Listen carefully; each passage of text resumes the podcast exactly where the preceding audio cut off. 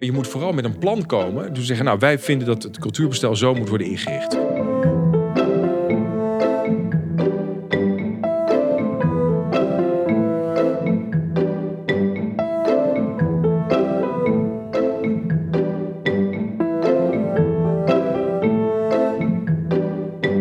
Welkom bij de podcast Theater heeft geen zin, maar ik wel. Ik ben Leonie Koelman. Ik ben theatermaker en bestuurskundige. Ik ben Jascha Dikker, filosoof, jurist en theaterliefhebber. In deze podcast gaan we op zoek naar het antwoord op de vraag: Wat is de waarde van theater voor de maatschappij?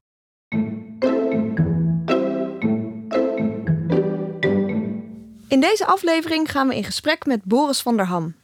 Boris studeerde twee jaar geschiedenis en studeerde daarna aan de acteursopleiding van de Toneelacademie Maastricht.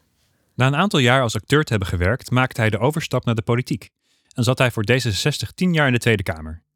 Tegenwoordig omschrijft Boris zichzelf als een lapjeskat. Hij doet verschillende dingen die van buiten gezien ver uit elkaar liggen, maar voor hem een logisch geheel vormen. Zo is Boris voorzitter van de Vereniging voor Vrije Theaterproducenten en was tot eind vorig jaar voorzitter van het Humanistisch Verbond. Boris is verder ook voorzitter van een aantal andere verenigingen, zoals bijvoorbeeld de Vereniging Gehandicaptenzorg Nederland en de Vereniging Afvalbedrijven. Boris acteert en heeft recentelijk een eigen album uitgebracht met Nederlandstalige covers en een aantal eigen nummers. We zijn benieuwd hoe deze lapjeskat met zijn ervaring als bestuurder, politicus en kunstenaar aankijkt tegen de waarde van theater. Welkom bij deze aflevering van de podcast. We zitten weer in de Tolhuistuin en vandaag is bij ons aanwezig Boris van der Ham. Ja, we zijn uh, compleet nat geregend vanochtend, maar we hebben er desalniettemin uh, heel veel zin in. Heel mooi. Fijn, ik ook. Fijn. Um, Boris, uh, we willen je als eerste vraag, uh, uh, eigenlijk de standaardvraag van de podcast stellen. Namelijk, wat is volgens jou de waarde van theater? Um, de zintuigelijke ervaring. Dat je een soort totaalpakket hebt waarin je ergens heen gaat. Je moet erheen, je zit samen met andere mensen. Um, je, je, je hoort, je ziet. Je moet ook nog jezelf dwingen om mee te gaan in het sprookje van dat het echt is op toneel, terwijl je gewoon ziet dat het op toneel, je ziet de lampen hangen. Uh, en, en dat die totale zintuigelijke ervaring is volgens mij de meerwaarde. Waardoor, dat is ook een reden waarom ik naar al die prachtige registraties die nu via de webcam worden gemaakt van toneelvoorstellingen, dat ik daar totaal niet in geïnteresseerd ben. Dat is niet dat, datzelfde zintuigelijke. Oh nee, omdat ik denk, ja, maar dat is daarvoor ga ik niet naar theater. Dan wil ik liever een betere film zien die gewoon ja. het métier van het filmmaken uh, beheersen. Met, met ontploffende auto's en vliegende... Budget voor CGI is dan ook wel gaaf. Ja, precies. En vliegende, vliegende, vliegende fietsen en uh, zingende en tapdansende dieren en zo. Dat, dat, dat wil ik in een film zien. Maar op toneel wil ik iets anders zien. Je wil, moet het zintuigelijk zijn. Ja. ja. Okay. Dus aanwezigheid ja. met dat wat gecreëerd wordt, de acteurs. De... Ja, je wil helemaal het totaalpakket van dat je erin gelo in gelooft, terwijl je ziet dat het nep is. Uh, en, en, en ja, dat al die dingen worden geraakt. Maar ook het daar zijn. Ik, ik, ben, uh, ik vind ook de, de theaters zouden veel meer nog hun rol van uh, eigenlijk seculiere kerk moeten pakken. Namelijk je, het zijn de grote gebouwen in het centrum van steden mhm. en gemeentes. Net zoals kerken eigenlijk. Uh, en, dus je kan veel mensen kwijt. Um, en je ziet daar op de mens. Je kijkt daar naar, de, je kijkt daar naar jezelf eigenlijk. Uh, ja. En dat vind ik ook een hele belangrijke. Je, je reflecteert eigenlijk op een hele mooie en veel spannender manier dan. Uh, dan, laten we zeggen, een kerk te bieden heeft. Dus ik ben, hè, ik ben een seculiere uh, humanist, een atheïstische humanist. Dus ik zou zeggen, nou, wat is nou, de, wat is nou de plek waar je heen moet gaan als je een atheïstische humanist bent? En zeg, nou, ga, ga gewoon elke zondag of elke, elke week een keer naar theater. En zouden theaters ook zich meer bewust moeten zijn van die, die rol van zingeving die ze kunnen geven wat dat betreft? Um, ja, maar ook weer niet te veel, want dan wordt het ook te zwaar. Ik ja, vind precies. ook een, een, een, een, lekkere musical uh, of een mooie of iets van muziek of dat is ook kijken naar de mensen. Dus uh, ja. ik vind het soms is het woord levensbeschouwing of zo wordt, wordt het ook heel zwaar, terwijl het ook licht mag zijn. Lachen met z'n allen om een klucht is ook heel fijn, hè, met z'n allen. Nou, je hebt uh, recentelijk ook een eigen album gemaakt met een aantal covers en een eigen nummer. Ehm, kun je daar eens iets over vertellen, over de totstandkoming daarvan? Ja, ik ben ook wel pro- producent ge- geworden samen met Sander Gebroers dan van dit album. eh, en ook van allerlei videoclips. Ehm, en eh, ik vond het echt ontzettend interessant om te merken bij mezelf hoe leuk ik dat vond om niet alleen maar ehm, de organisatorische dingen te doen. Van dat iedereen dus een. eh, ik heb iedereen netjes betaald, dames en heren. Dat dat, dat, dat eh, gewoon allemaal op orde is. Maar dat je ook eh, dat creatieve proces. Dus het, het verzakelijken van een creatieve gedachte. Van ik heb dit idee, hoe kom ik daar? Dat vind ik echt heel gaaf. En ben je daardoor anders naar het theatervak gaan kijken? Nee, eh, ik, meer alleen maar dat ik nog meer denk van uh, dat daar, daar hoor, dat is echt een onderdeel Daar van wie ik ik. ben. Daar hoor ik, ja. Ja. Maar, Heel erg ehm, bevestiging. Ja. Eh, ik kan, ja, het is wel grappig dat je zegt van eigenlijk de verzakeling van zo'n creatief proces. Dat is natuurlijk eigenlijk een, een, een traject waar heel veel makers eh, mee te maken krijgen. Van ik heb een idee, ik wil iets maken, maar je hebt te maken met eh, budgetten, eh, Ja. eh, subsidies die je al die moet aanvragen. ja, het allerlei- voordeel is ik dat ik, omdat ik zoveel ander werk heb, eh, ik, ik, ik hoef er niet van te leven. Dat Ja. geeft natuurlijk enorm veel ruimte. Want daardoor kan ik zeggen, nou, ik heb een bepaald inkomen en dat, ik heb er geen cent subsidie aan gevraagd. Ik heb het allemaal uit eigen zak betaald. dat was behoorlijk duur, kan ik je zeggen. Maar dat had ik. Ja. En, en dan maakt de wereld natuurlijk allemaal veel makkelijker. Want dan hoef ik niet ergens te leuren. Nee, met de verzakeling bedoel ik van dat ik een idee heb van zo moet het eruit zien. Hoe kom ik daar? Ja, dus letterlijk en, echt het en dat, Ja, en dat je ziet ehm, hoe modulair een droom is. Hè, dus je hebt, een, je hebt een droom, dat wil ik maken. En dat het allemaal tussenstapjes zijn die allemaal te nemen zijn. Van, Ja. ben ik, ik weet nu wat een violist kost. Of een danser kost. Eh, ja, dat is belangrijk om te weten. Ja, want zeker, als je, ja. dat is allemaal bij elkaar. Klopt. eh, mo- Moet je dat bij elkaar. En dan heb je de droom. Ja, dat klopt. Ja. Dat, dat is, ik vind maken is eigenlijk een heel groot deel ook produceren. Eh, Ja, eh, ja. Regelen of eh, uitzoeken of een stappenplan van nu doe ik eerst dit en dan doe ik dat. Ja. Ja, Dus dat vond ik echt heel. En dat, ja, daardoor. ja, daardoor denk ik ook wel dat. eh, ik hoop dat ik de aankomende jaren daar meer mee kan doen en ga doen. Want ik vind dat wel. ehm, hè, je leeft maar één keer. Cliché is zo. Ja. Dus eh, handel daarnaar.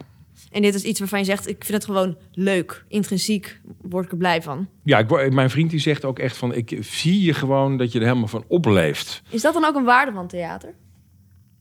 Eh, nou, dit is dan meer film, hè, maar, maar, maar in ieder geval het artistieke proces. Ehm, nou ja, eh, eh, ja, voor mij persoonlijk wel. Ja, Ehm, maar dat kan een prima argument zijn, toch? Ik Ja. vind eigenlijk dat, dat mensen er heel erg happy van worden... vind ik best een mooie waarde van theater. Ja, ja van, van, de, van de kunst. Dat je iets maakt. Ik denk Ja. dat als je eh, iets.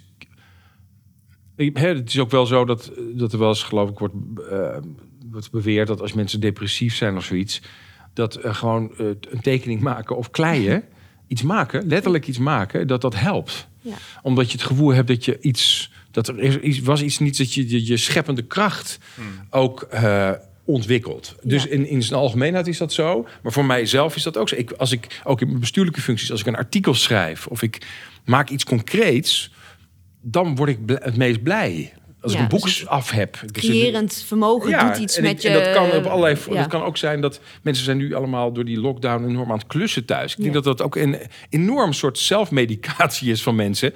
Dat ze denken, nou, dan heb ik in ieder geval dat muurtje gebouwd. Of eindelijk is die trap nu eens gerepareerd. Daar worden mensen blij van. Ja, Ja. ja. Hey, en ik zou het interessant vinden om, eh, om even in te zoomen op jouw eh, eh, perspectief wat je hebt gehad als politicus. In elk geval de, de, de, de politiek. Ja. Ehm, zou je eens kunnen beschrijven hoe jij denkt dat er vanuit de politiek, voor zover daar één visie op is hoor, eh, wordt gekeken naar de waarde van theater? Nou, ik denk dat dat. ehm, ik denk dat het heel erg per politic, echt per persoon verschilt. Wat mij heel erg opviel in de Tweede Kamer toen ik er zat, en misschien, dat is daarna misschien nog wel zelfs wel erger geworden, is dat er zo'n ehm, eh, angst is bij sommige politici om zich te verhouden tot kunst. Omdat dat heel snel tot iets, als iets elitairs wordt gezien. En elitair moet je niet zijn in deze tijden. Hè? Want dat, als dat verwijt klinkt, dan is het verkeerd. Ehm, Terwijl je kan het ook helemaal omdraaien. Waarom zou kunst en cultuur elitair zijn? Ja, dat is Eh, dus je kan ook zeggen dat is het helemaal niet. Eh, en, maar je merkt dat dat, hè, dus mensen willen dan vooral benadrukken dat ze wel naar de toppers gaan, maar, maar, maar naar een concertgebouw, nee, dat, zal je niet zo snel toe, zich toegeven. En er is niks mis met de toppers, wil ik maar zeggen. Maar er is ook niks mis met het concertgebouw. En, ehm, en ik vind dat dat, dat dat wordt bijna een soort, een soort pose eh, van sommige politici. Niet alleen maar op rechts, maar ook op links zie je dat. Hè? Ehm, en terwijl ik denk, ja, dus dat is het. En je hebt ook wel eens een, een flank. En eh, daar, eh, ja, d- d- daar moet je ook voor uitkijken. Die, die kunst voortdurend nuttig wil verklaren. Ja. Hè? Dus dat het steeds moet zijn, ja. Maar je moet wel eh, alle maatschappelijke thema's van eh, racismebestrijding, obesitas, LGTB-rechten, moeten allemaal via theater en of, of via kunst, een tentoonstelling en alles moet, moet maatschappelijk zijn. Ja, wat is dat? Waar, waar komt dat vandaan? Nou ja, als een, als, een, als een tegenbeweging toch naar het eerste dat je zegt, ja, maar je kan ook, kunst en cultuur is ook educatief. En dat is het ook, en dat mag het ook zijn, maar het is niet alleen maar dat. Dus ik denk dat, ehm, dus dat zie je gebeuren. En ik zie ook dat gewoon mensen eh, het soms niet kennen. Hè? Dus er zijn natuurlijk ook heel veel mensen die nooit naar theater gaan.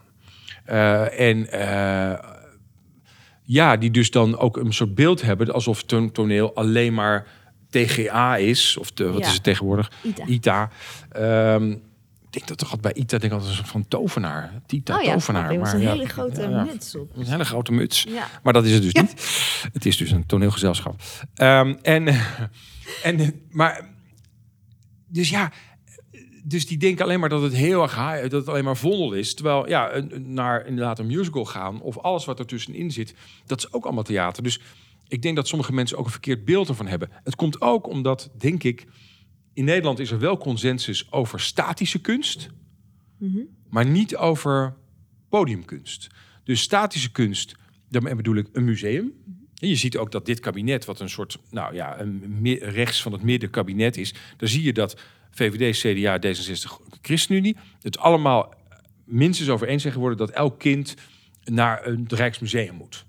Ja, klopt. Nou, en dat eh, los van wat je daarvan vindt, of er ook nog andere musea moeten worden bezocht, dat is allemaal een beetje eh, eh, klein bier, vind ik. Maar het feit dat er daarvan, nou, dat is belangrijk om die kunstontwikkeling te hebben. Dat gaat over museale kunst. Ben daarvoor, hè? Ik vind één keer per, per schooltijd, zou ik zeggen, nou, ga er tien keer heen. Maar, maar, maar, maar dat, is, dat gaat dan over orde van grootte. Maar ik vind dat je zou moeten zeggen, een kind moet minstens in zijn basisschooltijd of middelbare schooltijd, moet minstens vier, vijf keer naar toneel. maar hoe of naar kan het dat daar zo'n grote scheiding dan in zit? Nou ja, kijk, bij, bij museale kunst, omdat het statisch is, weet je wat je krijgt. Je die Rembrandt, die hangt daar altijd. Dus zal er volgende week ook nog hangen.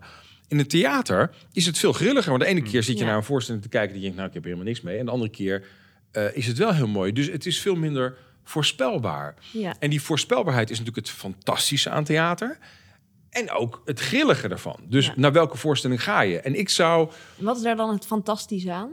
dat het grillig is? Ja. Nou ja, dat je, kijk, eh, dat je soms ook verrast kan worden door, eh, door, door iets waarvan je niet wist dat je het misschien wel leuk zou vinden. Ja, maar dat is Eh, natuurlijk een heel impopulaire boodschap. Ik snap dat je dat, dat is moeilijk te verkopen. Ja. Ga naar iets waar je, nou, Ja, een grote kans dat je het niks vindt. En misschien eh, dat je toevallig... Ja, voorstellingen mislukken natuurlijk Kijk, weggeblazen. theater is het, een museum is eigenlijk alles wat, wat we nu vinden dat, dat, dat het goed is. Dat is een beetje, eh, daar is al een schifting heeft plaatsgevonden. Maar je zit in het theater, zit je te kijken naar iets waarvan je misschien na een paar jaar van kan zeggen, dat was een legendarische voorstelling of dat was Ja. heel goed.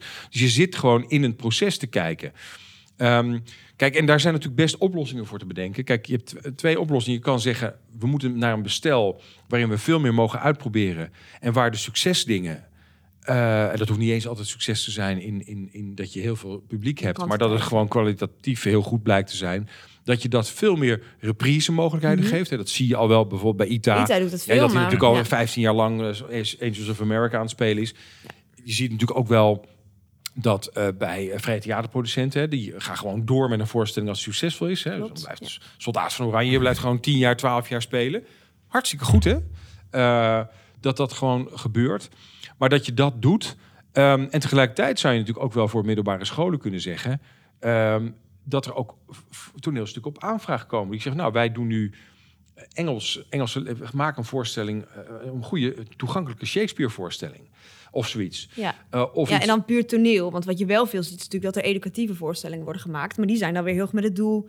we gaan racisme bespreekbaar Ja. maken... of geaardheid of... eh nou ja, Ja, precies. En, maar dat je zegt, nou, we gaan kennis maken met hoe, hoe leuk Shakespeare eigenlijk is. Of Heijermans, is. wat toneel is. Ja. En, en dat zou ik wel meer willen. Dus, maar je ziet dus dat mensen ook gewoon soms helemaal niet naar toneel gaan. Er ook een vooroordeel hou, over houden. Soms ook dat vooroordeel heel erg benutten om een soort politiek statement te maken. Van, ja, dat zijn alleen maar.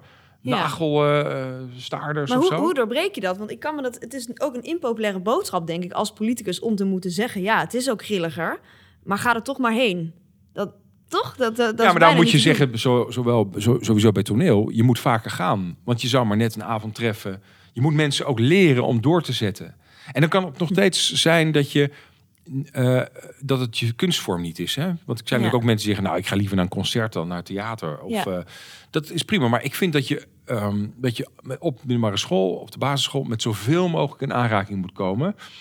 En ehm, Maar en waarom? Wat hebben we daaraan? Als je zegt, ja, maar ik ben, ik ben nu naar eh, musea gegaan en ik weet al dat ik dat Nou, ik denk dat- vind. Ik denk dat misschien deze lockdown dat nog wel duidelijk heeft gemaakt. Dat kunst en cultuur, het ontspannen, het naar een festival gaan, het Mhm. naar eh, muziek luisteren, dat dat eh, onderdeel van eh, de, de zin van het leven is. En dat mag ook. Dat, dat hoeft dus niet allemaal dat we daar in hetzelfde zijn. Hè? Maar je moet gewoon dingen aangeboden krijgen. Dus ik vind die immateriële kant van, van onze samenleving, die we dus nu he- hebben moeten plat liggen, inclusief de horeca, lekker even een biertje drinken met een goede Ja. vriend, dat, dat geeft zin en show aan je leven. Heel veel wat- mensen zeggen, het is nu echt gewoon saai, het is gewoon niet Ja. leuk. En het feit dat mensen zich dat realiseren, dus dat dat het biertje onderdeel van je levensbeschouwing is, Ja. dat naar een festival gaan niet alleen maar gaaf en leuk is en om lekker achter Ja. de wijven of de jongens aan te zitten, maar dat het ook is, ik, daar zie ik naar, ik heb iets om naar uit te zien. Ja, Wat dat leuk, het is zo, het geeft bestaan. zin in je Ja, bestaan. ja. En dat het reflecteren op jezelf door naar iemand anders te kijken die jouw leven naspeelt, of, een, of zoiets, of een, een leven naspeelt en waar je jezelf in herkent, dat kan je in boekenfilm vinden, dat kan je in films zien, dat kan je ook op theater zien. Dat is ongelooflijk belangrijk. Dus ik denk dat deze periode nog extra heeft aangetoond hoe essentieel het is Ja. om, om leuke dingen te doen. Leuk is heel essentieel. En wat zou, wat zou de politiek daar dan in kunnen betekenen? Want ik vind het interessant dat je net aangaf... eh, eh, nou, misschien moeten we wel naar een bestel... waarin dus eh, goede voorstellingen... of voorstellingen die kwalitatief goed zijn gebleken... dat die eh, meer reprise gaan... En, en eigenlijk voor een breder publiek wellicht aantrekkelijk gemaakt worden... of iets in die Ja. kant. Wat, wat zou de politiek nou concreet kunnen doen? Want een politiek eh, bestel heeft ook te maken met... eh, in principe elke vier jaar weer verkiezingen... Ja. eh, een kabinet dat wil, wil scoren, dingen voor elkaar wil krijgen, partijen die vanuit hun eigen visie Ja. daar een schepje bovenop doen. Wat, wat kan zo'n politiek bestel hier nou in doen? Nou, ik denk dat je in ieder geval ervoor moet zorgen dat ehm, producenten, zowel gesubsidieerd als niet gesubsidieerd, meer, ehm, eh, nou, meer risico's durven te nemen. Dat er meer stabiliteit in het bestel is. We hebben ook door deze crisis gezien, maar dan ga ik een beetje in de back-office van de theaterwereld en dat is heel saai. Maar dat, dat eh, het bestel wat we nu hebben, dat is eigenlijk gebaseerd op een bestel wat we 20 jaar geleden, tot 20 jaar geleden hadden opgebouwd, tot 10 jaar geleden zelfs. En dat is eigenlijk helemaal, dat klopt helemaal niet meer. Theaters zijn omgevallen omdat ze geen backing kregen van gemeentes. Dus je moet dat opnieuw gaan, gaan opstellen, wat mij betreft. Om ervoor te zorgen dat er meer stabiliteit is. Je moet ook durven kiezen dat sommige dingen niet overal hoeven. Hè, dus, dus dat gebeurt natuurlijk al op een natuurlijke manier. Het toneel op Amsterdam, ITA, de tovenaar, eh, die speelt ook niet overal. We Misschien net moeten een slecht voorbeeld, want die spelen wel op heel veel plekken. Maar toch, ITA? Nee, niet. Ita speelt In Nederland? Ja, zeker wel. Die spelen in de grote, de grote theaters in elk geval. Mm, sommige, maar de echt grote voorstellingen die doen eigenlijk alleen maar een paar theaters aan, maar die zitten niet in de Emmen. Bijvoorbeeld. Nee, die zitten niet in de kleinere Emmen. plekken. Die zitten Nee. wel in Hongkong. Zo, zo is dat, hè? Dus Ja. die hebben een internationale functie. Ja. Dus, en dat is prima, maar ITA, en, en ik denk ook dat het belangrijk is om te zien. Ehm, je kan je heel erg blind staren op die paar subsidieerde gezelschappen. Mhm. Maar nogmaals, het meeste wat op het podium Klopt. staat, is niet gesubsidieerd. En daar zouden we eigenlijk iets anders voor moeten inrichten. Ja, nou ja, dan, dan moet je ervoor zorgen dat daar eh, een ander, best- ander bestel komt. Kijk, een van de mooiste voorbeelden die ik heb, zelf heb gezien. Ik heb ook een paar jaar geleden was ik voorzitter van de eh, theaterjury, Mhm. toneelsjury. En toen heb ik echt heel, heb ik 180 voorstellingen in twee jaar gezien of zo. Was echt fantastisch. En toen zag ik daar onder andere Jacob eh, Alboom Mhm. met horror. Ik weet niet of jullie Nee, die voorstelling hebben gezien. Nou, dat is nee. fantastisch. Het is een meme voorstelling. Er wordt geen woord in gezegd. En dan spelen ze gewoon op toneel een horrorfilm naar. bloedeng. Echt van Oh, heel Heel grappig. maar heel erg goed. En dat is echt in de kleine zaal van, de, van Bellevue is dat begonnen. Eh, en uiteindelijk bleek dat zo succesvol. En ook voor een groot publiek. Want dat is voor Ja, iedereen gek, gaaf. ja. Die is dus uiteindelijk ook naar De Lamar gegaan. Een commerciële, meer commerciële plek. Heb zelfs in ja. Carré gestaan. En toen ik twee jaar geleden in eh, Sydney was, in Australië, zag ik eh, daar tot mijn grote verbazing dat dat ook daar ging Oh, spelen in gek. die Opera House. Ja. En toen dacht ik, kijk, dit is wat je eigenlijk wil en wat je ook een beetje in Engeland hebt, namelijk dat je veel meer plek hebt waar je eh, interessante voorstellingen ontwikkelt met subsidie dus, Ja. en dat op een gegeven moment de, eh, je het moet gaan kunnen op gaan schalen als het voor een groter publiek is naar de, de naar, naar West End eigenlijk. Wat Ja, je dan hebt zeg je dus eh, eigenlijk, dus, dus er moet meer ruimte zijn voor experiment. Ja. En dat hoeft niet allemaal op dezelfde plek, maar ook in Emmen misschien wel. Eh, veel, eh, dat, ja, dat je dus, En dat je niet verplicht moet worden om te gaan reizen. Want stel, Nee. stel je voor dat, je nou, dat het gewoon niet gelukt is. ja, kan. Dan, dan, dan ga je daar, moet je dan verplicht eh, half gevulde of niet eens gevulde zalen, moet je allemaal af. Mensen die dan voor de eerste keer naar het toneel gaan, die denken, jee, ik ga nooit meer. Weet je? Dus je moet ook mensen, je moet ook, Misschien afschrikmiddel gaan exporteren dan, zou maar zeggen juist. ja exact, Ja. dat is het. Ja. En het tweede zou ik, zou, ik- zou ik doen, en dat is, dat is wel een soort persoonlijke kweeste van mezelf, dat ik vind dat we ehm, echt naar veel meer cultuurpolitiek moeten gaan voor het Nederlandse verhaal en ook de Nederlandse taal. Ehm, ik vind het echt bizar dat. ehm, eh, dat eh, als je kijkt naar hè, in deze tijd waar mensen allemaal heel verdeeld zijn en als je dan vraagt van goh, wat, wat is nou de Nederlandse identiteit? En je vraagt het ongeveer aan iedereen, dan zegt iedereen op, met op stip nummer één Nederlandse taal. Nederlands, en dat is meest logisch, dat spreken we allemaal. Eh, en, en ook eh, elke immigrant wil ook Nederlands leren, want ze weten dat dat goed is voor de identiteit. Dus het is, het is echt iets wat ons allemaal bindt. Ik vind het echt heel ehm, bizar dat als je vraagt aan de gemiddelde Nederlander, eh, wat is nou de Nederlandse identiteit? Dat mensen zeggen, dat is de Nederlandse taal. Hè? En dat is van allochtoon, autochtoon. Iedereen zegt, de Nederlandse identiteit op op nummer één is de Nederlandse taal. En de Nederlandse taal is kwetsbaar, want behalve de Vlamingen, een beetje Surinamers eh, en, en eh, nou, je zou nog een beetje Zuid-Afrika, de Afrikaans sprekende mensen kunnen noemen, spreken maar ongeveer 25 miljoen mensen in Nederland of in de wereld Nederlands. Dus een kwetsbare taal. Dus als je ergens politiek op moet bedrijven, dan is het het vanuit Nederlands cultuurbeleid is het op de Nederlandse taal. Interessant perspectief wel. Want, want ja, niemand anders gaat dat doen. en dan zou het theater ook een broedplaats kunnen zijn daarvoor. Ja, ook voor televisieseries. Hè? Ja, dus je moet klopt. eigenlijk eh, denken van je moet ervoor zorgen dat, dat eh, daar gewoon dat er veel schrij- geschreven wordt in het Nederlands.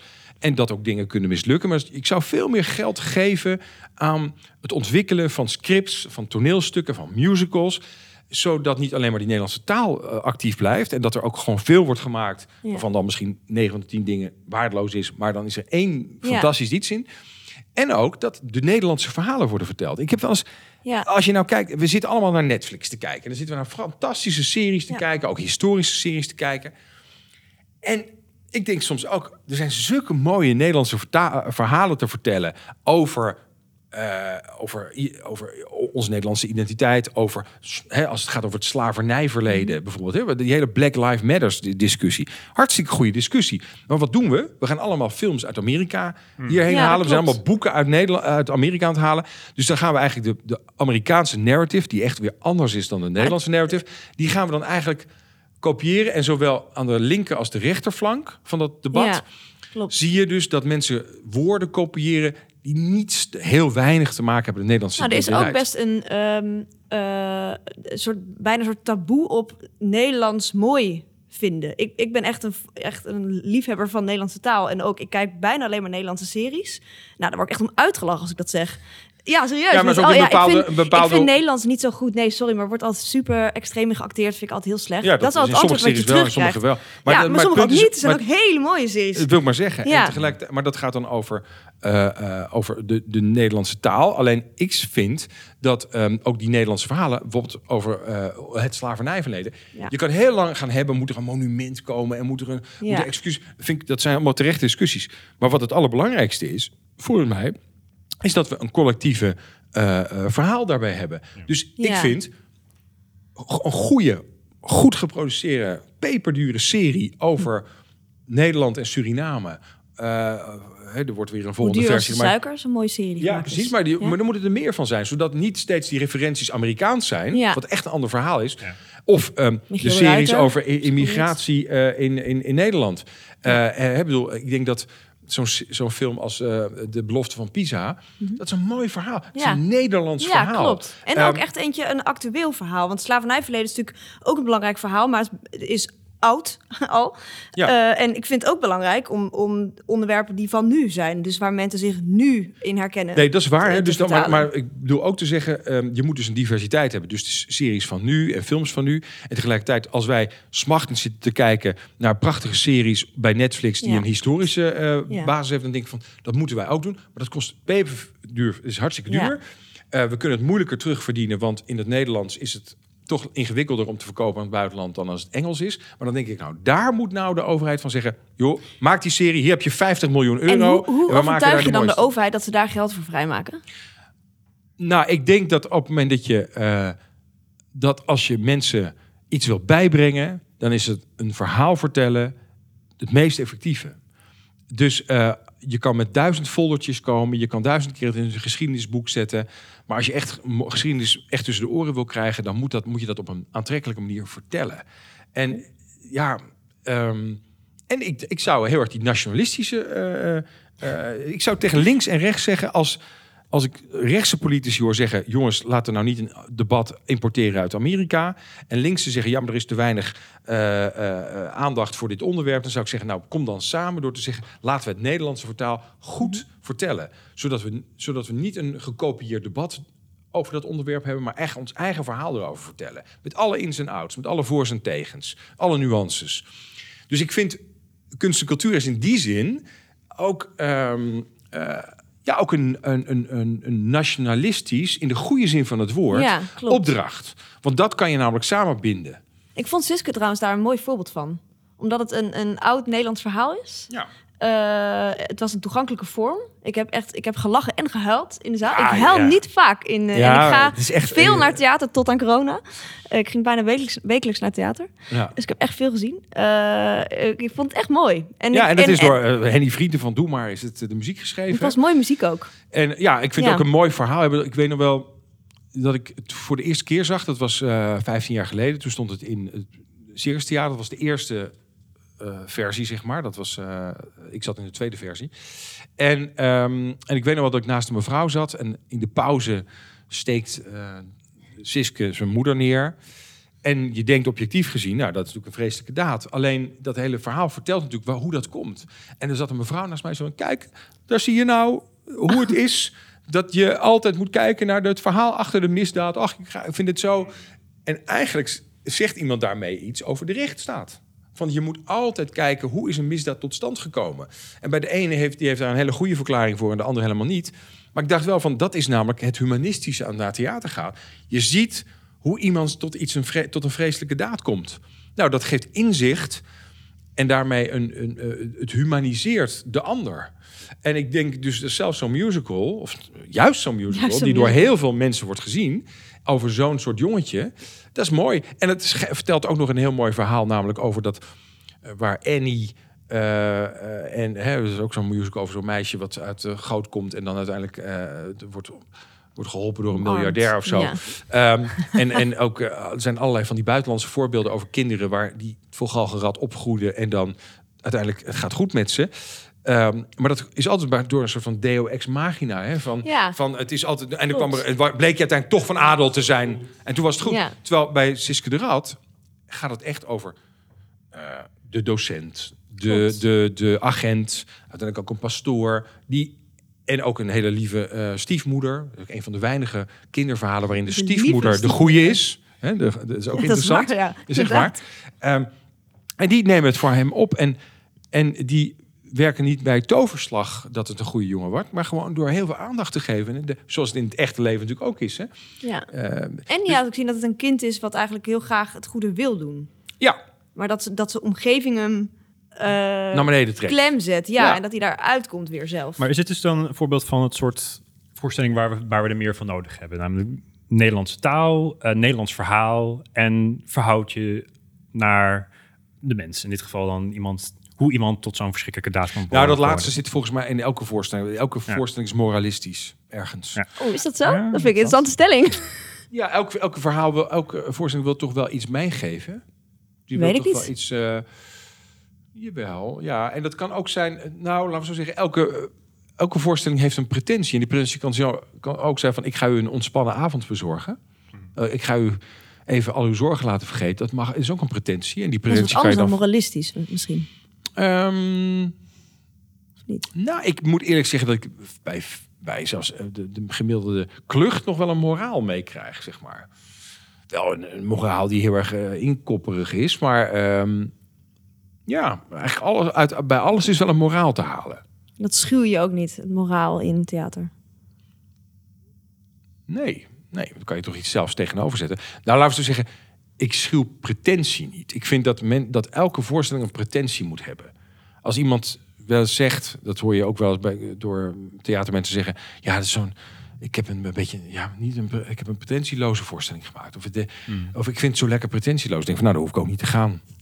Dan is het leeg. Dan maar- Nou ja, waarom zou, als iemand niet echt eh, er, er iets mee wil, waarom zou ik dan gaan? En de- de- wat je dan ook Als jij dan iets mee wil, wat wil ik er dan mee? Ja, precies. En, die, en je wil kan ook zijn, ik, ga, ik heb de potentie om een hele leuke, grappige avond te verzorgen. Dan denk ik, nou, dat is een goede potentie.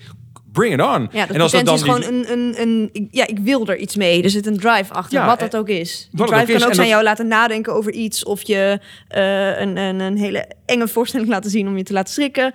Eh, ja, wat van, eh, we, we gaan, ja, dus dat, ik vind, de, de potentie mag best verschillen. En bij een klucht kan je de potentie hebben. We gaan gewoon heel erg hard lachen. Ja. En als dat dan vervolgens gebeurt, check. Heb je het boxje getikt? Heb je je potentie? Heb je waargemaakt? Dus ik vind, ja, nee, potentieloze voorstelling denk ik, ja, nou, doe dat lekker thuis. Ik wil nog even terugpakken op wat je net zei, dat het echt wel een taak van de overheid kan zijn om meer cultuur te sturen op Nederlandse taal en Nederlandse identiteit. Is dat vooral sturen op ja, kwantiteit? Dus gewoon daar meer subsidie naartoe brengen of meer regelgeving zoals je de richtlijn waar Netflix onder valt, waardoor ze een, een percentage Europese producties bijvoorbeeld moeten laten zien. Hoe, hoe Ja, ik ben, je ik dat ben pakken? steeds, ik ben wel wat, wat rigider daarin geworden. Ik vind Mhm. dat ehm, je best mag zeggen tegen eh, grote eh, eh, geldstromen, er moet een percentage dit gebeuren. Eh, want ik geloof eh, in, dat je in eerste instantie op kwantiteit moet sturen. Moet gewoon zeggen, moet gewoon heel veel gemaakt worden en dan komt- zit er vanzelf wel iets tussen wat echt mooi is. Mhm. Ehm, dus ik vind dat er vooral veel gemaakt moet worden. Eh, en en eh, dan hoeft het niet direct allemaal eh, op het podium. En er hoeft niet direct een serie van gemaakt te worden. Maar ga maar gewoon heel veel mensen de opdracht geven om veel scenario's te bedenken. Hè, En hoe kan je dat doen? Als nou ja, door, door mensen soms ook zekerheid te geven in, in financiering. Hè. Ik, er zijn een aantal van die toneelschrijvers ehm, die soms hele goede stukken hebben geschreven. Geef ze een vast inkomen. Eigenlijk een een basisinkomen voor, voor Ja. cultuurmakers. Nou, niet voor iedereen, maar zeker voor waar, waar eh, de. Waar bewezen kwaliteit zit. Of, eh, Ja, of, of, of eh, potentiële po- kwaliteit is er. En geef mensen de tijd. Ga gewoon tien toneelstukken schrijven. Maar En, er hoeft er maar eentje, van, eentje echt succes, e- echt goed te zijn. Hmm. En ik denk dat dat, eh, het feit dat je... ehm, kijk, je moet ook gewoon even kijken naar het buitenland. Hè? In, in bepaalde... ehm, als je in het Engels taalgebied iets schrijft... heb je direct de potentie van eh, Ja. eh, een, een wereld Markt. publiek. Eh, En dat is om die reden worden bijvoorbeeld een musical of series. Daar worden heel veel geld in de preproductie gestoken. Omdat ze denken, nou, dat halen we er wel weer terug. Want als het echt succesvol is, gaat het een paar keer over de kop. Nou, dat kunnen we niet, want we hebben die Engelse, Engelse taal niet. Maar je kan wel zeggen wat dat dan wel oplevert als je aan dat voor... voor en dat hoeft niet, soms niet eens ge- gesubsidieerd te worden. hè. Eh, omdat mensen weten dat die investering terug wordt verdiend. Nou, in Nederland moet je dan zeggen, daar moet dus veel meer geld aan zitten. In die preproductie, in het schrijven, in het ehm, eh, eh, laten uitharden van een scenario. Heel vaak zeggen ook filmmakers in Nederland van... het ons zwakste punt is niet de acteurs, is niet de vormgeving... is niet de cameraman, want dat is in Nederland... daarmee gaan ook heel veel mensen Klopt. internationaal... Ja. maar is gewoon de tijd voor het scenario. Ja. En daarin denk ik, nou, daarin moet je als, over, als Nederlandse overheid ingrijpen. Want daar, is, daar werkt de markt niet. Omdat we eh, maar een beperkte eh, afzetmarkt hebben. En, en daar moet je dus iets doen. Ja. Eh, en eh, daar moet je beginnen volgens mij. En ik denk dat je er ook voor moet zorgen dat, ehm, ja, dat je niet bang moet zijn voor kwantiteit. Dus je moet zeggen, je moet krijg gewoon een, een, een, nou, niet een blinde check, maar ga iets maken. En ga voorkomen dat theatermakers al twee jaar van tevoren moeten gaan, gaan vertellen welke voorstelling ze gaan maken. Want dat ontstaat vaak op de vloer. Dus Ja, ik- want dat is inderdaad ook een interessante. We zitten nu eh, in een stelsel, zeker als jonge maker ben je echt afhankelijk, in elk geval van mij, eh, van, van subsidies of, of een Ja. paar plekken waar je, waar je een kans zou kunnen krijgen. En je moet inderdaad, eh, nou eigenlijk een jaar van tevoren, max eigenlijk al eerder, moet je nadenken over wat je, wat je wil gaan maken. Het, is, het, is, het is best lastig. Dus hoe, hoe kan een overheid, want je zegt ga, geef een soort check of, of geef een groep mensen meer ruimte. Hoe, hoe doe je dat dan? Aan wie, aan wie geeft de overheid dat? Hoe ga je Nou ja, dat ik ben wel heel erg voor het idee van, van wat, wat sterkere productiehuizen. Mhm. Waarin je eigenlijk, ehm, eh, waar daar geld heen gaat en waar mensen daar binnen iets kunnen doen. Dus dat er ook een soort gedelegeerdheid komt Ja, van, eh, nou, dat, hier gaan we geld in, in steken. Ehm, en ja, dat. En ik denk ook wel dat. eh, kijk, je moet ook soms. Het is, het is niks nieuws op de wereld. Hè? Dus eh, in de jaren zeventig begreep ik, toen was ik zelf ook nog heel klein, maar had je het werktheater. Mhm. En die kreeg op een gegeven moment een subsidie. Die hebben toen een jaar geen voorstelling Ja, gemaakt. klopt. En toen hebben ze alleen maar nagedacht. En alleen Klopt, maar ja. zitten uitproberen. En daarna is het een van de meest succesvolle theatergroepen in Nederland zijn geweest. Met echt voor- voorstellingen die nu nog steeds worden hernomen. Hè. Mm. U bent mijn moeder eh, Ja, is klopt. onlangs eh, hernomen. Joop Admiraal. Eh, ja, dus... En daar zijn heel veel acteurs uit voortgekomen. Dus het feit dat je een diepte-investering doet... En, en, en dat je zegt, nou ja, ga mooie dingen maken. Ga dingen schrijven.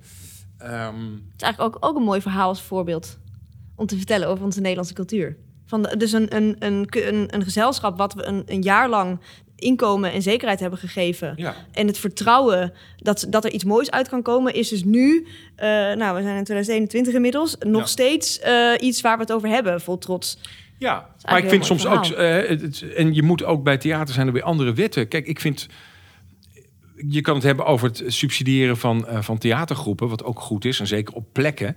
Maar bijvoorbeeld, ik vond het bizar dat een paar jaar geleden ging het over Teu Boermans. toch een van de grootste regisseurs in Nederland. Eh, en die, ja, dat was heel ingewikkeld. Die kreeg geen subsidie meer, maar dat had veel te me- meer te maken met, met zijn gezelschap, wat niet meer helemaal eh, oké was. Maar hij zelf wel. Dat je denkt, ja, je kan ook gewoon een subsidie geven aan een persoon. En een hele grote Ja. subsidie. Zeg van, nou, dat is een maker die zo goede mensen bij elkaar kan brengen. Dus ik vind dat je in je systeem moet je niet dezelfde systemen volgen als je zou ze- zeggen bij, eh, bij het subsidiëren van, van, van andere soortige bedrijvigheden. Ja. Dus je moet veel meer kijken, wat is nou eigenlijk het veld? Hoe werkt dat eigenlijk? ja, wat flexibeler daarmee omgaan, wat meer ruimte bieden aan een persoon. Ja, waarom zou je aan- niet tegen een bepaald soort Ja. maker zeggen... die maker, die krijgt gewoon als maker eh, eh, een miljoen daar. Wie zou dat nu moeten zijn volgens jou? Nou ja, ik denk zo'n Daria, Mhm. denk ik van...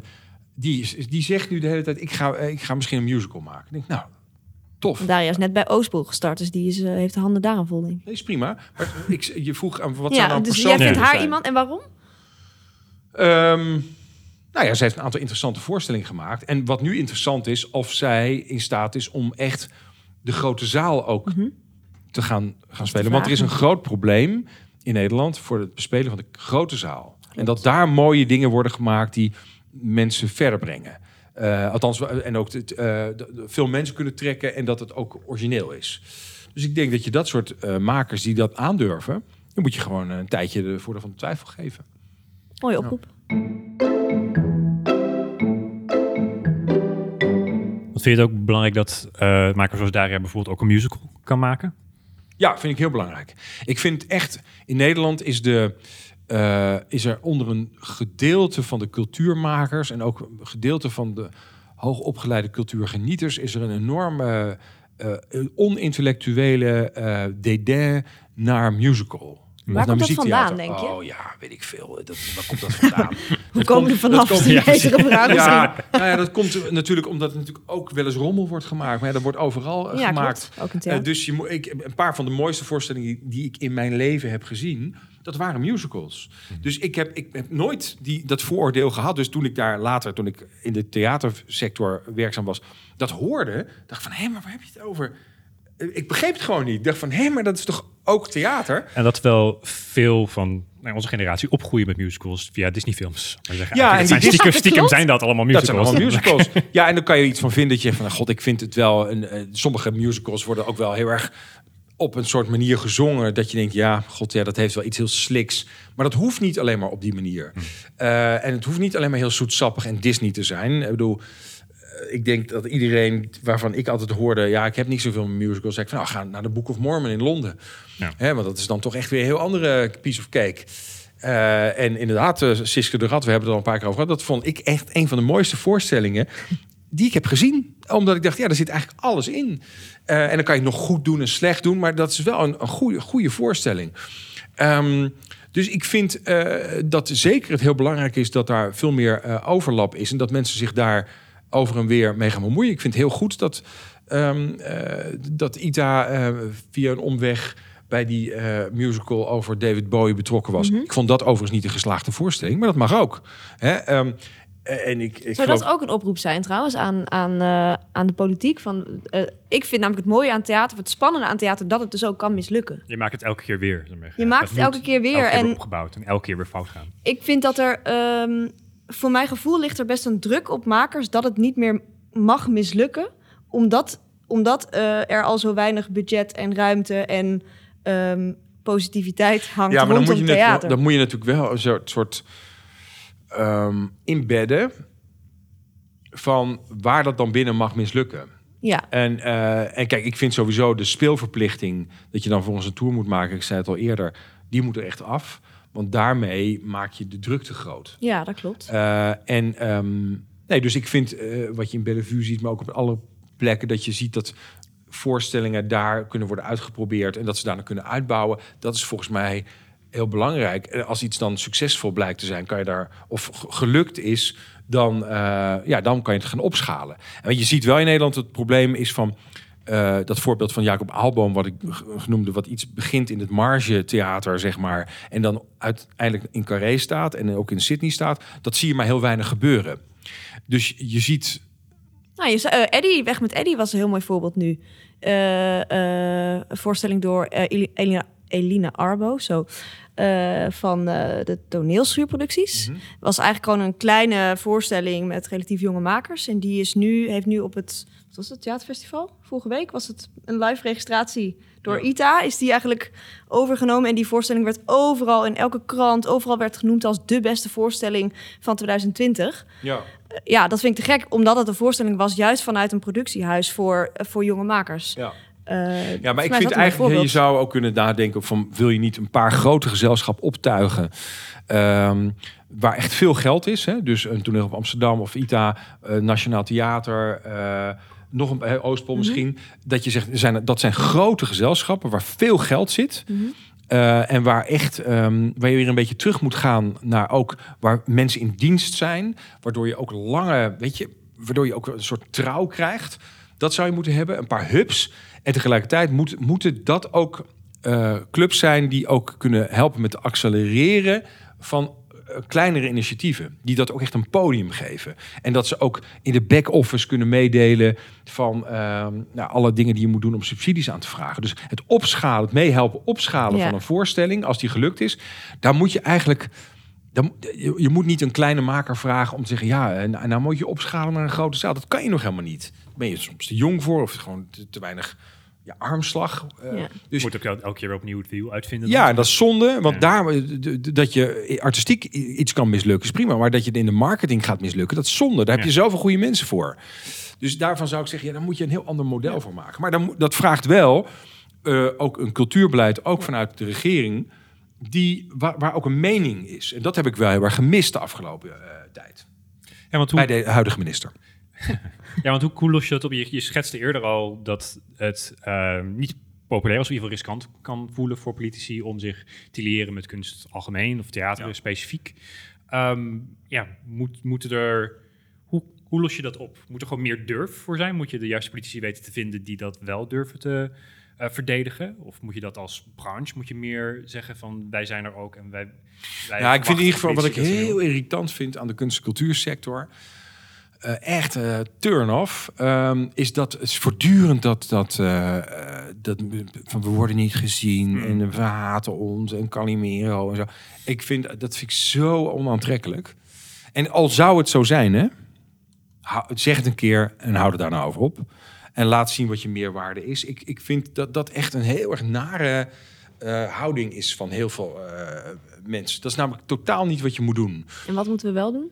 Nou ja, eh, zeggen, wat, zeggen wat je doet en, en, en eh, mooie dingen maken.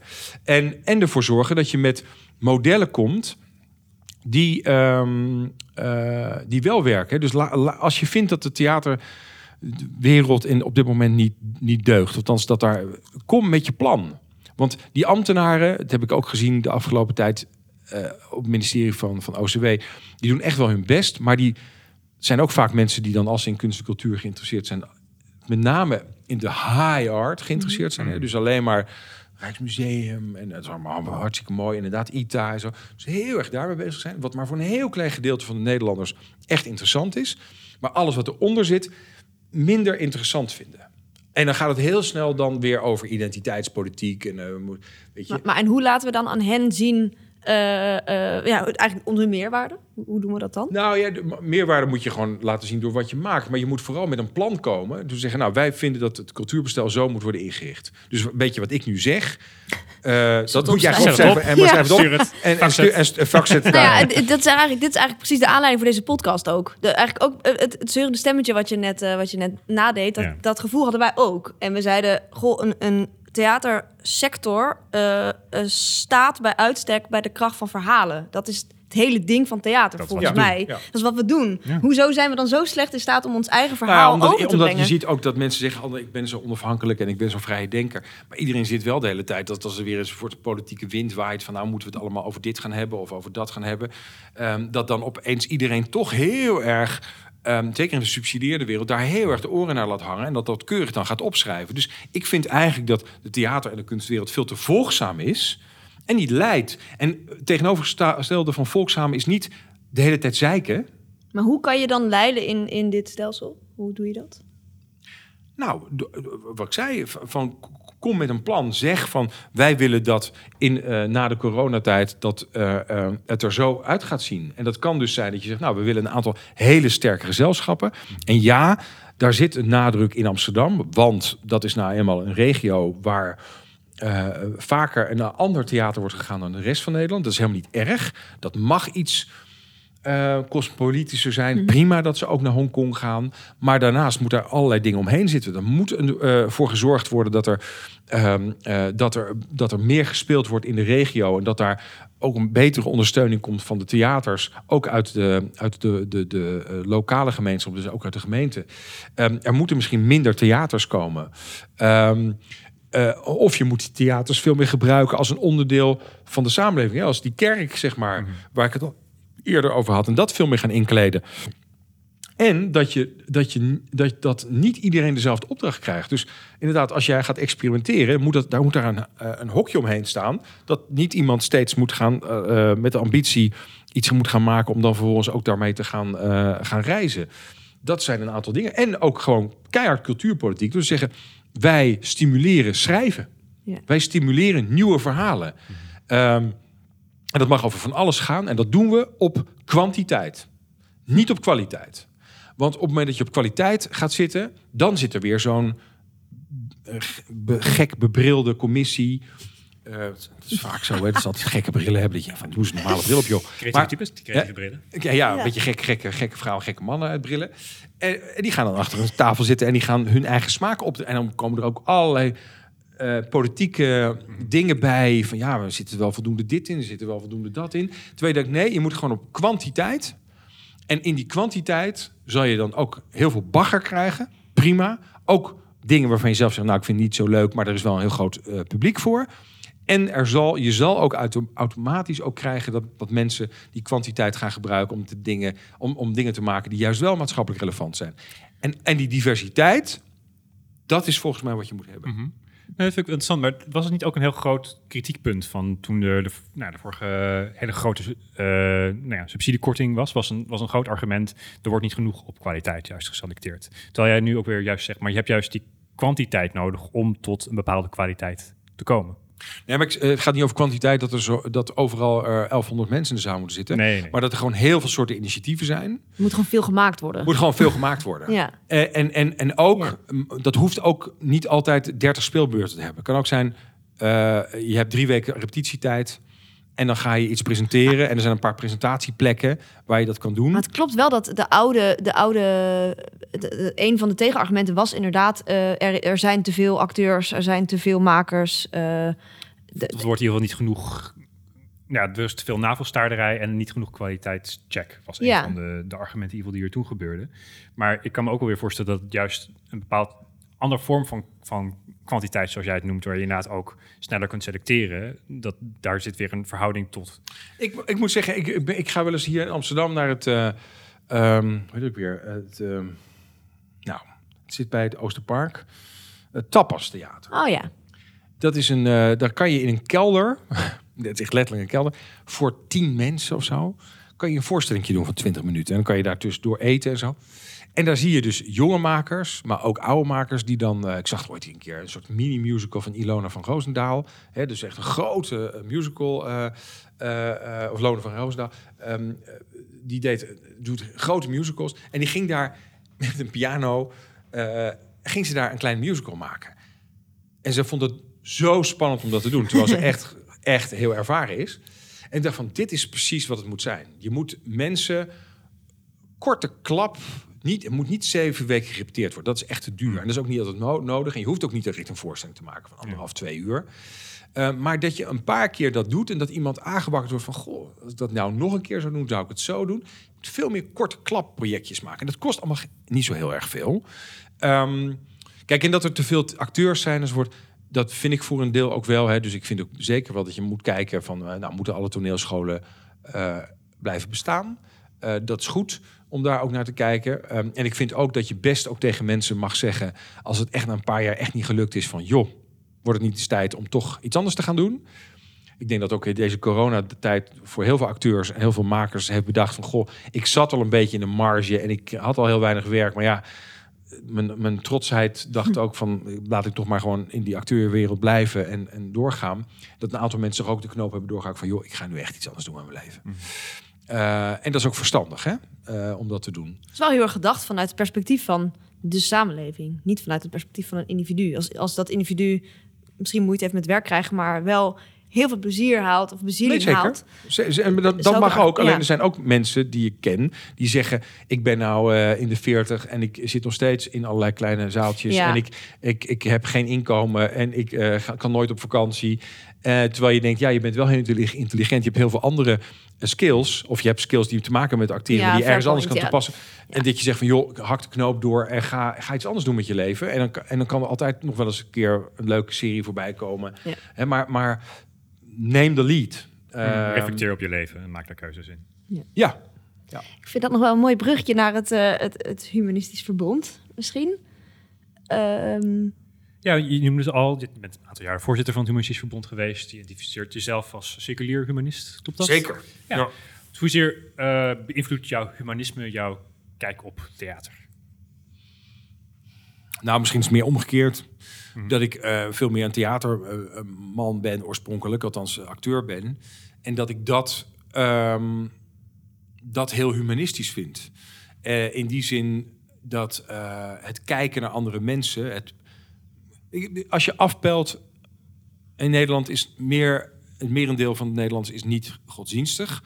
Een nog veel groter gedeelte, die misschien ook nog wel zelfs wel religieus is, maar gaat ook niet meer naar de kerk of wat dan ook. Uh, dat zie je trouwens ook onder uh, immigranten. Hè? Dus ziet ook de secularisatie, ontkerkeling onder mensen die uit een islamitische achtergrond komen, is ook heel groot. Hè? Er zijn ook heel veel mensen die zich seculier gedragen of zelf, zelfs al uitspreken. Dat gaat gewoon onder alle groepen door. En dan kan je je afvragen, wat mis je dan? Um, nou, dan vind ik wel dat een soort uh, ritueel van dat je naar iets gaat kijken of dat je iets meemaakt, dat kan je dan missen. Uh, nou, dat kan je vinden in, een, in, een, in, een, in onder andere een theater. Um, zo heb ik het zelf altijd ervaren. Ik, ik, ben nooit veel, ik ben nooit naar de kerk geweest, nooit echt. Maar um, ik denk wel dat een plek waar je samenkomt en waar je naar de mens gaat kijken, of waar je reflecteert erop op een heel speelse manier, namelijk door naar een toneelstuk te kijken. Dat vind ik iets, dat vind ik een, een hele natuurlijke vorm van samenkomen. eh, en de gemeenschappelijke concentratie die er is. En ook nog eh, mooi, omdat het ook nog eh, het gaat ook nog over literatuur. Hè? Dus je, je, je hoort het ook mooi verwoord worden, eh, de dingen. Ik, bedoel, ik weet, een voorbeeld is, ik zelf op de toneelschool zat in Maastricht, had ik echt zo'n quarterlife crisis. Toen was ik 23 jaar. Speelde ik in de voorstelling, althans op de toneelschool. eh, eh, wat was het ook weer? Ehm, eh, van Schiller. ik opeens de naam. Don Carlos. En Don Carlos is een een personage die twijfelt aan alles. En hij gaat straks het grote rijk van zijn vader overnemen. Eh Philips II, hè, ook de heerser over de Nederlanden een tijd. Ehm, en hij is een twijfelaar. Een soort van Hamlet-achtige figuur. En op een gegeven moment riep hij in die voorstelling... Het is meer dan 200 jaar oud, hè, die, dat toneelstuk. 23 en nog niks voor de eeuwigheid gedaan. Nog niks opgebouwd en nog niks afgebroken. Hij riep tegen jou. Nou ja, dat, natuurlijk iedereen die 23 is, denkt van, dat gaat Ja. over mij. Ik heb ook nog niks gedaan.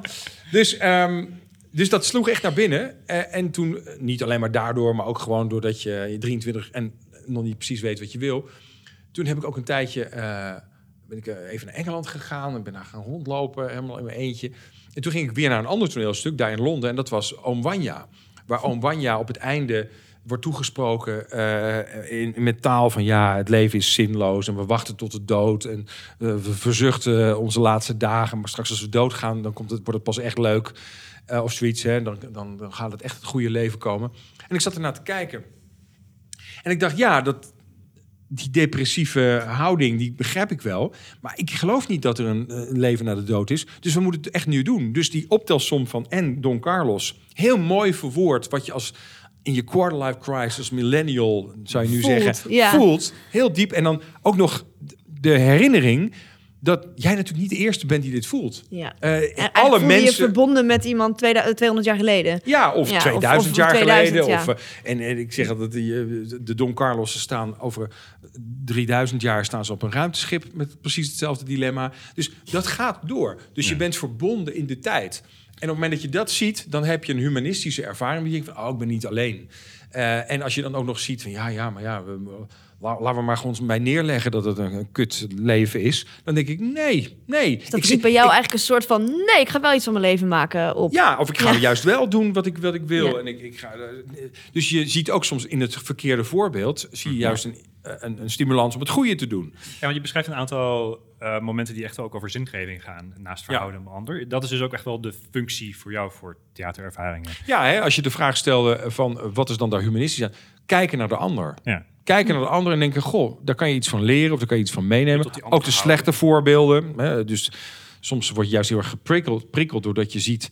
die doet het zo stom, zo wil ik het niet doen. Nou, dat is ook een, een, een, eh, voorbeeldstellend.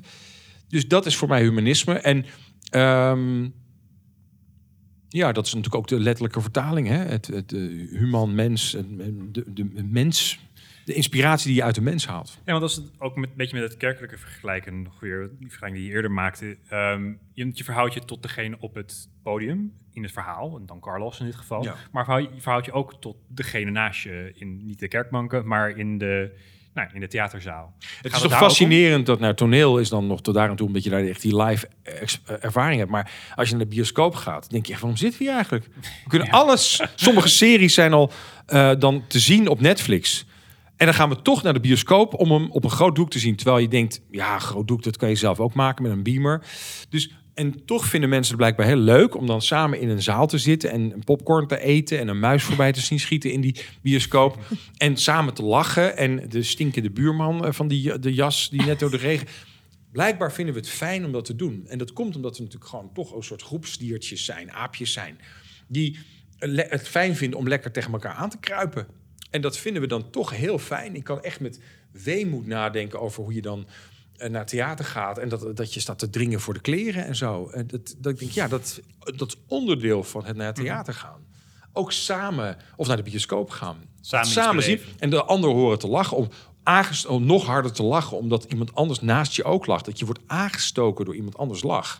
Dat is ook heel erg leuk. Dus eh, ja, dat, dat, dat dierlijke, dat we toch het heel fijn vinden om als een soort bavianen op een, samen op een rots te gaan zitten te kijken.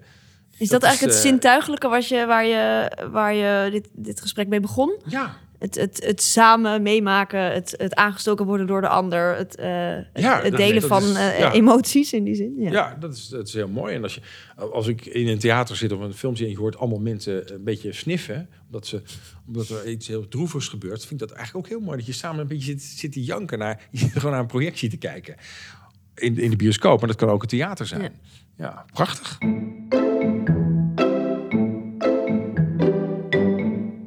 Eh, dat eh, speel, speelse wat je op de middelbare Mhm. school hebt met theater, eh, dat, dat, dat, je dat, dat het zo leuk is voor eigenlijk iedereen, ook mensen die niet aan het toneel mee gaan doen uiteindelijk, of die geen acteur of theatermaker worden, dat dat zo'n bijzondere ervaring is. Ja.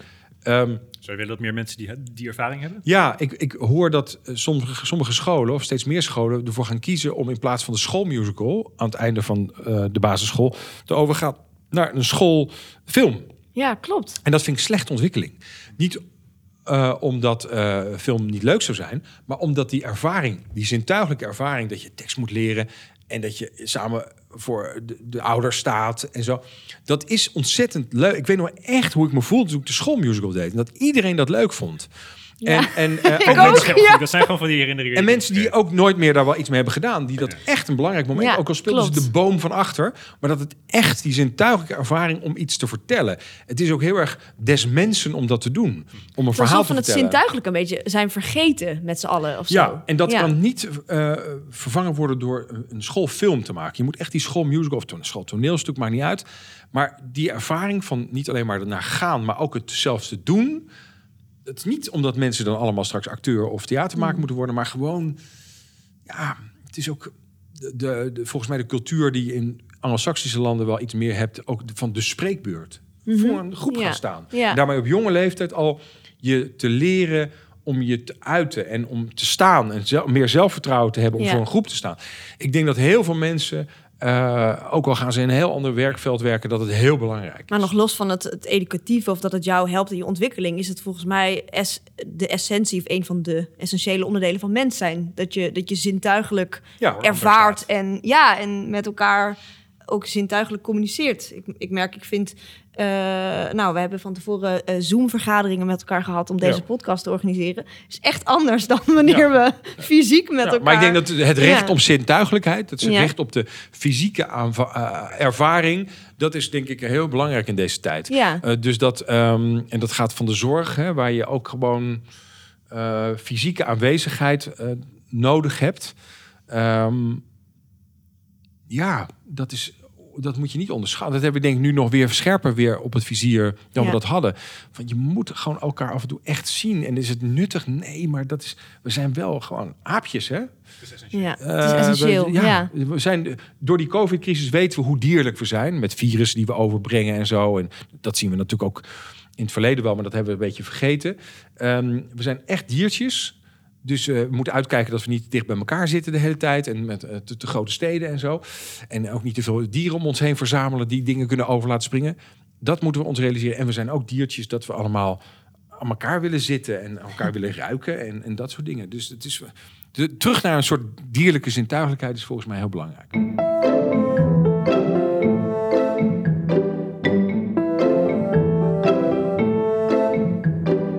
Dat was het gesprek met Boris. ja, Ik vind het wel leuk dat je... Ja, je merkt bij hem... Hij heeft natuurlijk verschillende perspectieven uit zijn verschillende achtergronden. Als onder andere politicus en bestuurder. En ook zelf als acteur en Mhm. kunstenaar. En hij had best een, een, nou ja, een, een holistische, maar ook top-down blik op theater. Als Ja. ook echt ook als een ecosysteem waar je dingen in moet stoppen als je er iets uit wil krijgen. Ja, het heel duidelijke visie op zo kan het theaterbestel eruit zien. Ja. En, en ook eh, wat kan de overheid doen om dat te faciliteren of om dat voor elkaar te krijgen. Ja, daar, van. daarin ja. te sturen ook Ja, echt. Ja, ja, te sturen inderdaad. Dat was wel opvallend. Dat is natuurlijk echt, echt meer die, die beleidsmatige blik ook, waar we nou, ook echt wel naar op zoek zijn van hoe, hoe maak je dat het werkt. Ja, dat was ook eigenlijk wel waarom we hem hadden gevraagd. Ja. Dus het was heel leuk fijn dat hij er ook die... dat hij daar ook een visie op had. Ja, precies. En wat ik heel leuk vond, was dat hij eigenlijk een heel eigen visie erop had, wat we niet van tevoren hadden verwacht. Namelijk eh, het Nederlandse de Nederlandse taal, Het Nederlandse verhaal. het Nederlands verhaal, de. Nederlandse taal en eigenlijk ja, een soort cultureel erfgoed. Ja. En dat, dat hij ook zei van eh, ja, je moet gewoon veel mensen eh, dingen laten maken en dan komt er misschien één mooi verhaal uit of één mooie tekst. Nou, dan heeft dat weer een bijdrage geleverd aan het, het voortbestaan van Nederland aan zich. Hij noemde ook een paar keer het nationalistische. Ja, Ehm, maar ik vond het ook een sterk argument inderdaad. Want Ja. dat, dat je anders met andermans verhaal zit. Zou ik maar zeggen. Dat, dat je, als je het Nederlandse verhaal niet vertelt, dan, dan is, is het ook niet een verhaal uit jouw cultuur. En dan is het ook, je, we, we vertellen verhalen heel erg om, om onze samenleving ook te begrijpen. Dus Ja. als je alleen maar naar op Netflix een Amerikaanse serie zit te kijken, zou ik maar zeggen, dan kijk je met een andere blik ook naar je eigen maatschappij. En het Nederlands verhaal kan daar heel erg een rol in spelen. ja, klopt. om dat, perspectief te vertellen. Dat was heel tof, ja. En wat ik ook grappig vond, of opvallend, ehm, eh, dat hij helemaal niet het argument heeft gebruikt van. ehm, eigenlijk het economisch argument. Wat, wat Mhm. het D66 van tien jaar geleden, of toen hij in de Kamer zat, was heel erg het argument van toen. Namelijk, eh, eh, Ah, een, ja. een theater, eh, theater draagt bij aan de economie van een stad. En daarom is het belangrijk om een, om een rijk cultureel leven aan te bieden. Ja. Dat heeft hij helemaal niet gezegd. Nee, blijkbaar is dat toch meer een argument van tien jaar geleden dan van nu. Ja, of misschien een heel politiek argument wat voor hem persoonlijk niet zo speelt of zo. Dat zou ook kunnen. Ja. Ehm, vond ik opvallend. Nou, leuk. Leuk om, eh, om een keer zo'n ehm, vanuit inderdaad de top-down beleidskant iemand te horen. Eh, en tegelijkertijd ook heel erg bottom-up. Want hij had het ook heel erg over het plezier en het Zeker. mogen lachen. En dat natuurlijk moet je over zingeving nadenken. Maar dan wordt het al snel zwaar, zei hij ook. En, en Ja, hoe waardevol is het om, ja, om het leuk te hebben. En die verhalen over Siske en musicals eh, vond ik ook super verfrissend om, eh, om te horen. Ja, want dat is echt weer persoonlijke perspectief wat hij daarmee inbracht. Ja, Ja. ja. inderdaad. Nee, ik vind het een mooi gesprek. Ik ben blij, eh, ben blij wat eruit is gekomen. Ja, ik ook. Dat was hem weer. Als je ons verder wil volgen op onze zoektocht, abonneer je dan op deze podcast. We vinden het leuk als je een recensie achterlaat en je kunt ons ook volgen op social media. Bedankt voor het luisteren en hopelijk tot de volgende aflevering.